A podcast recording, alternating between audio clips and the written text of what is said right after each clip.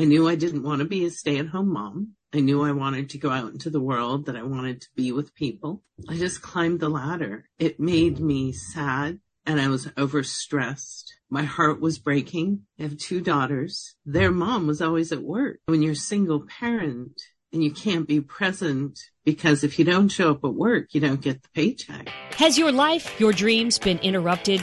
Good news. It is possible to reinvent our lives. People are doing it every day, and some are brave enough to share the struggles, disappointments, and challenges. If you are looking for a new beginning, a do-over, or to rediscover your passion, maybe even find a new one, then grab a cup of coffee and let's talk. Interrupted, Act 2, Reinventing Your Legacy, with your host, Coach Laurie. Teresa Wornstaff is an intuitive and a mentor. Welcome, Teresa. Thank you so much, Laurie. I'm so excited to be here. I'm so excited to hear about your life, because this is a story of reinvention. So tell us about your life, but what you do and what you love about it. I do what I love. So I'm so fortunate to be one of those people who has evolved their life to actually do what I'm here on this planet to do.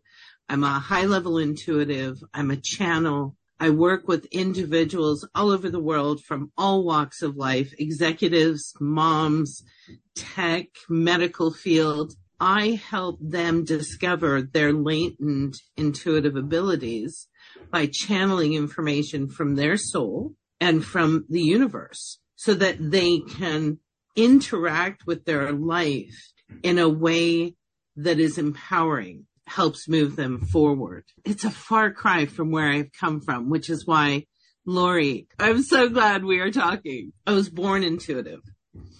I know, I see, I hear, I feel, and occasionally I can taste. Spirituality also has taste as one of its ways of communicating with people.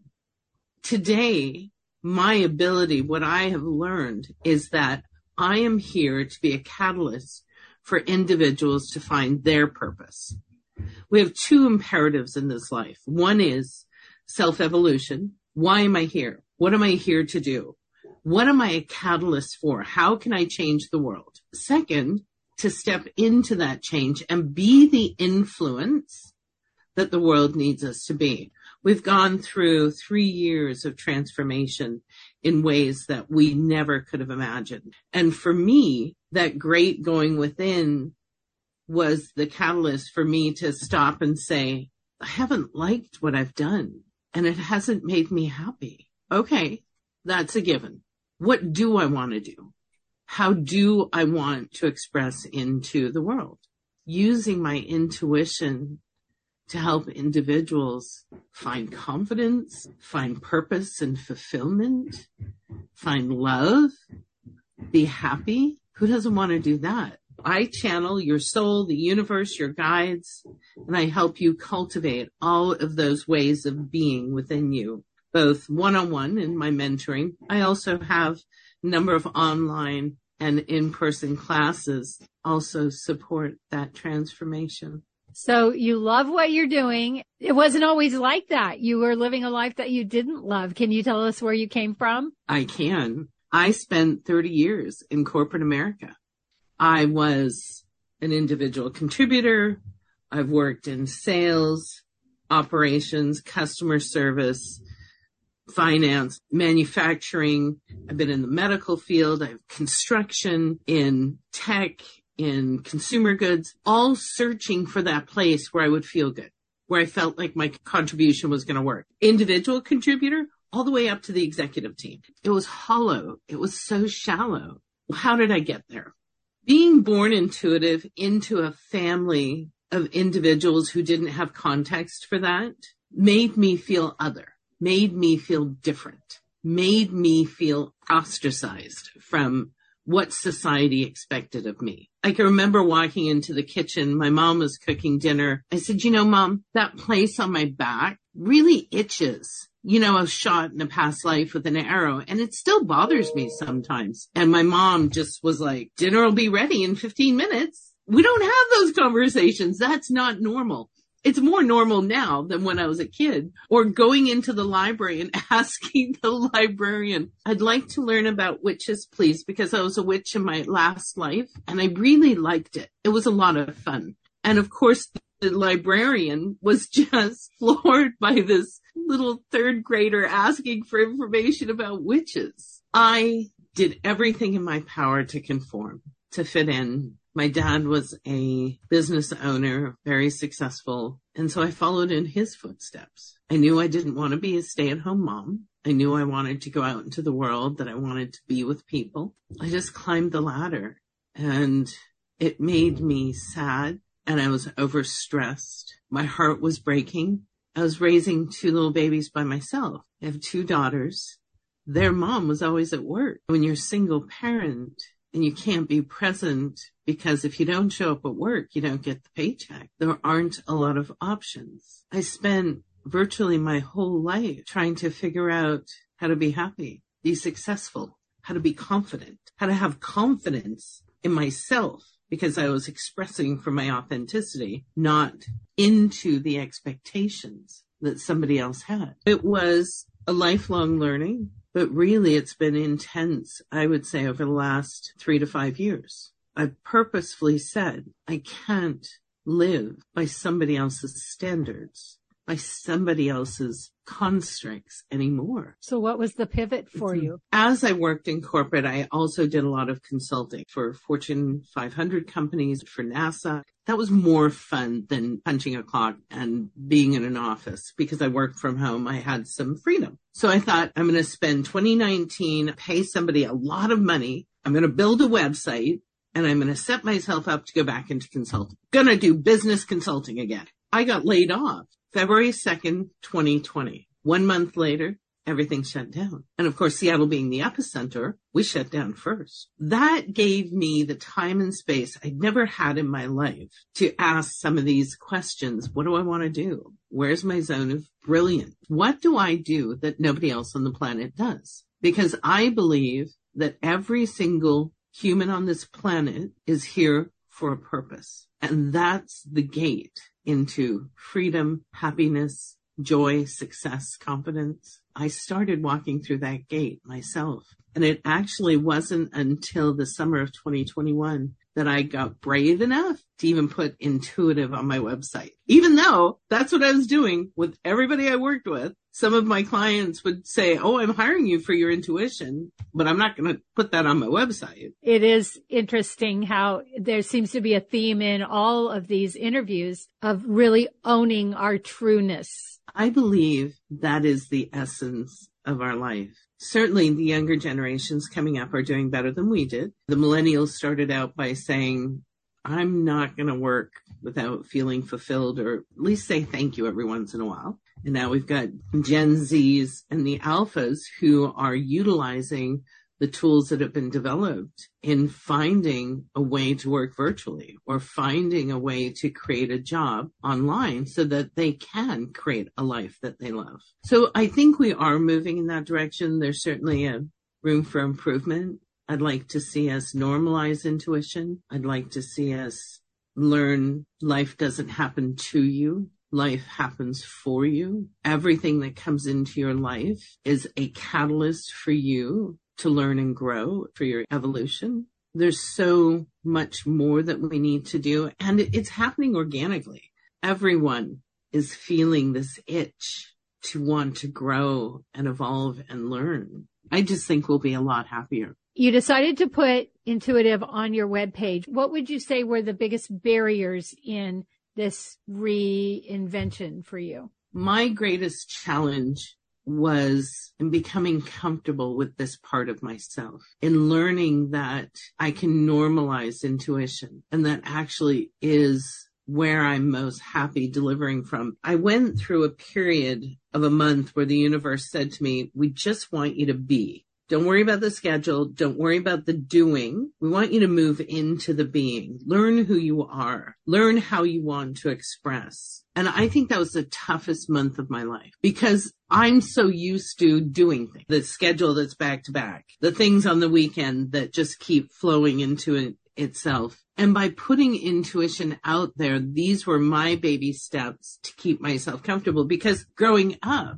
being intuitive was weird, was not accepted, and certainly couldn't be the foundation of a successful career. That's just silly. We see this all the time, the doing versus being. And when I ran a day center for homeless women, people would come volunteer. I would ask them to just sit with the ladies. They would sit all day and they would leave and go, well, I didn't do anything. And I would say, do you know that lady hasn't slept in a week, and she slept because you sat by her and she felt safe? It's so easy to get caught up in doing versus being. As you got into that, that was the hardest thing you did. Then what? Then I started to recognize how much influence I could have by coming from that being space. I developed a circle called the Trust Circle, and it's open conversations. I was still clinging to that business a little bit, but what the Inner MBA did was it gave me a place to bring my intuition in a business environment and to be accepted. I started to become more confident about what I was doing. I started to see the influence I was having on my clients' lives. I began to see how much happier I was. I learned what my boundaries were. How much could I give before I needed to self-care and to nurture? I learned how to express my vision for the world, which is I want to change the world. I want everybody to have a life where they're confident and happy. They have love and great relationships and a meaningful, fulfilling purpose. So the moment I saw that I was being accepted and it was reflected back to me, it gave me the fortitude and the platform to then start to develop it within me, because it's certainly great to get it from without, but true confidence is born from within. I think I got very, very brave. I dug deep into courage. I bumped up against my fears. And I push through. This isn't a light bulb moment. This isn't a light switch, one and done. This is an evolution. This is something 2 years ago I was cultivating from a very unworthy place. Unworthiness is the biggest epidemic on this planet. And I had a lot of it. The moment I started to navigate through that unworthiness, move into, hey, that worked out okay. Wow, nobody shot me. That was all right. People liked it. Wow, people are showing up again and again and again for my Trust Circle. Wow, people want to hear from me. This repetitive moving through the fear, when you hold a circle and you're sitting on Zoom, and mine's global, so I have people from all over the world. I have people in Southeast Asia that get up in the middle of the night that join. That means I'm doing something right. When people show up repeatedly and ask for support, but ask me directly, okay, I've heard from my community, but Teresa, tell me what your soul, what the universe wants me to know. Teresa, what do you think based on your life experience? That's humbling. When I talk about it, it makes me want to cry. I can feel the tears gathering, because if I get to do that every day of my life, I will have lived the most amazing life ever. Isn't that incredible? I always say leaders show up. And so what I heard you say is everyone's showing up, but the reason is because you chose to. And often when people get into that zone where they're starting to want this for their life, so many people go, don't be afraid. No, we're always going to be afraid, but they let that fear stop them and they miss that thing you just said. They miss that thing that will give them the momentum and the purpose to keep moving forward. And that is exactly why what you're doing here, Laurie, the mentors and the coaches, all of those people are so essential for the evolution of our planet. We are not meant to do this alone. We are meant to come into community. We are meant, a la Brené Brown, to lean into each other and be vulnerable. We are meant to create communities where we can show up and sob if we need to sob, laugh if we need to laugh, celebrate if we need to celebrate. And regardless of which person shows up with which emotion, they're held and loved. And that is where we need to evolve to. And it's baby steps. You went for so long doing the thing you knew you could do, but there came a point. And for a lot of people, COVID was a carpet being ripped out from under them. And it was actually a gift, even though it was terrible in so many ways. But it got you to look at who you really were and who you want to be. But also you, and most people bring up this element of self-care. Have you heard, if not now, when? If not you, then who? Are you being prompted to write a book? To create a podcast? Check out Leaving a Legacy at www.coachlaurie, that's coach,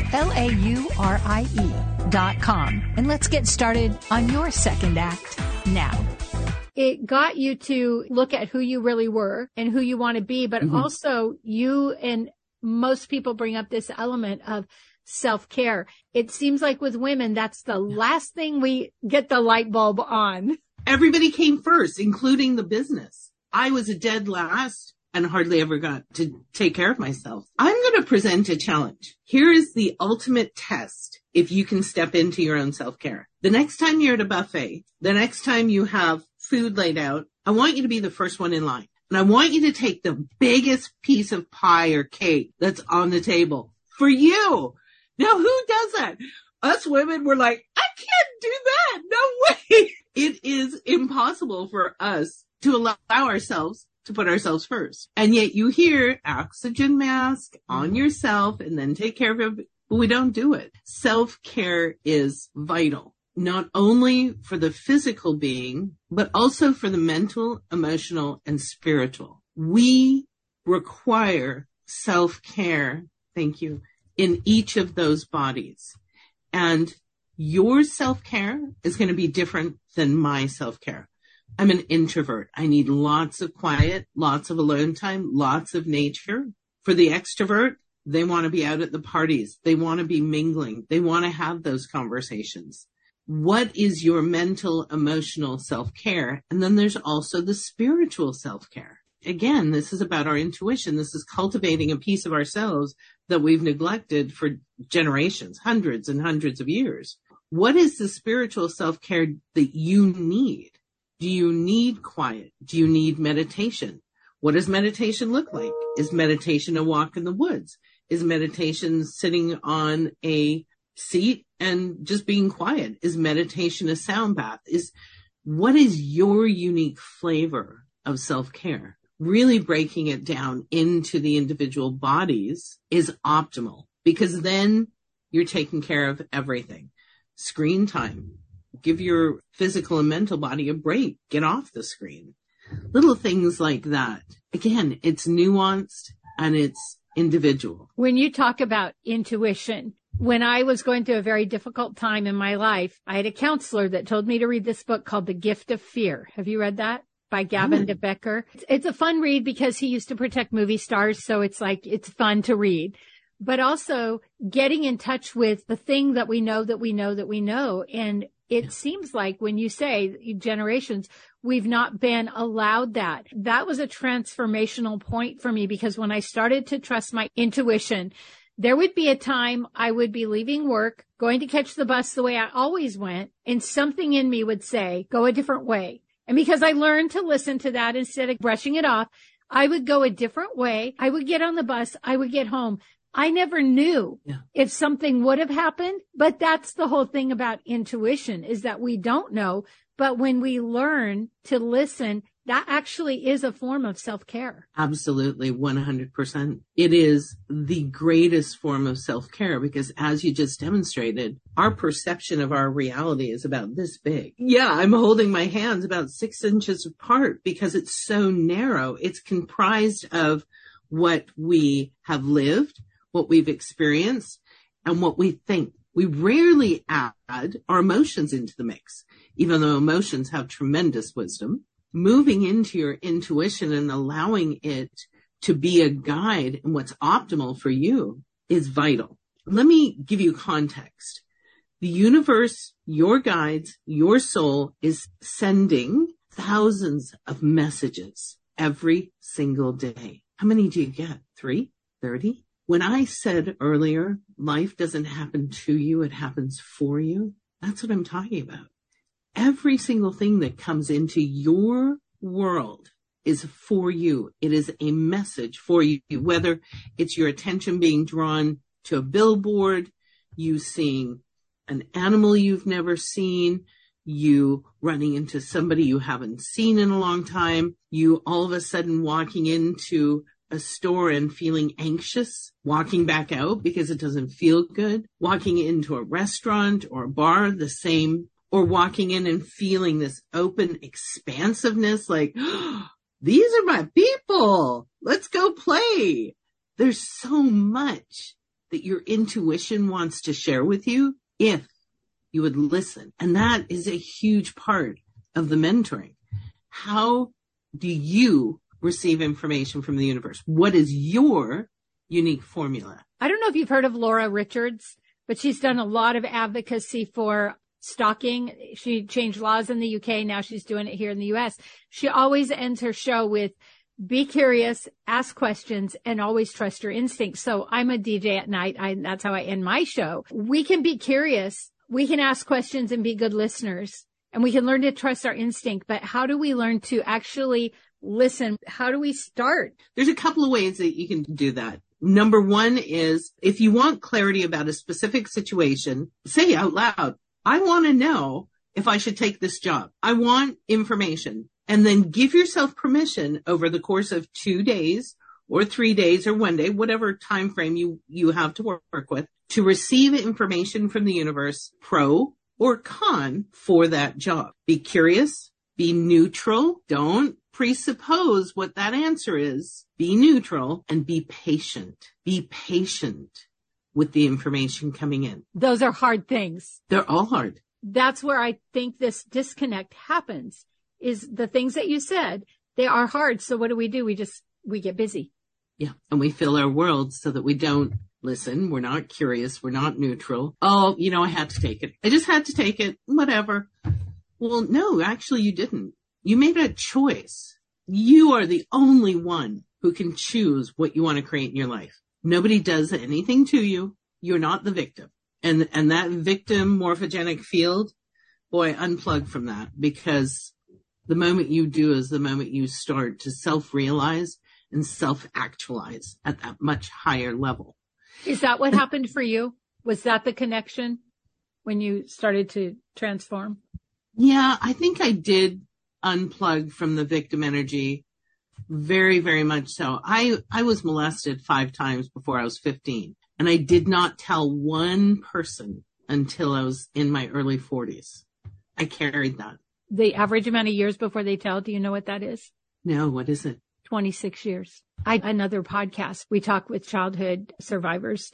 And the thing is they get into their adult life and they've never told for whatever reason, or maybe they tried and got shut down, but it's usually 26 years. Oh yeah. By the way, statute of limitation is 7. For me, I was programmed to be that victim. I felt like I had it tattooed on my forehead. And I want to be really clear about something. I say that without any emotional attachment because I've done my work, because I've gone through, realized that happened for a purpose. It happened so that I can stand in my power, not be the victim. I didn't do anything wrong.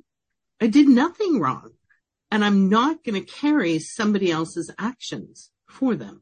Being the victim is the default, especially for women. The more we self-realize and self-actualize, the more we're able to influence the world and make it a better place, because then men can meet us, because we won't compromise on how our world is constructed, because we are choosing every single ingredient that goes into our world. And you either meet us or you don't. You either try or you don't. The victim field is huge. We're such a polarized society that, yes, that is a big part, unhooking from the victim field. However we look at it, if it happened, like I hear people always say, everything happens for a reason, and it's hard for me to grab onto that when children are hurt. Yeah. But also we can use anything that has happened. Auschwitz, like when people say it in a way of it happened for a reason, I struggle with that. But also when we can use it, because some people don't. Some people stay in that victim, but people that are overcomers that say, I'm going to use this. I'm not going to let it win. I'm going to be a survivor, not a victim. People can get free. They can get joy. I think I was stuck in the victim role for so long because I didn't understand that's what it was. That's typical. That's normal. There's two women that I coached. One was born in Iran. So she was born into war. She was the toddler running around in a war-torn streets. And so for her, coming to understand that her soul put her there so that she could carry that memory and be a source of love and compassion further on in her life for other people.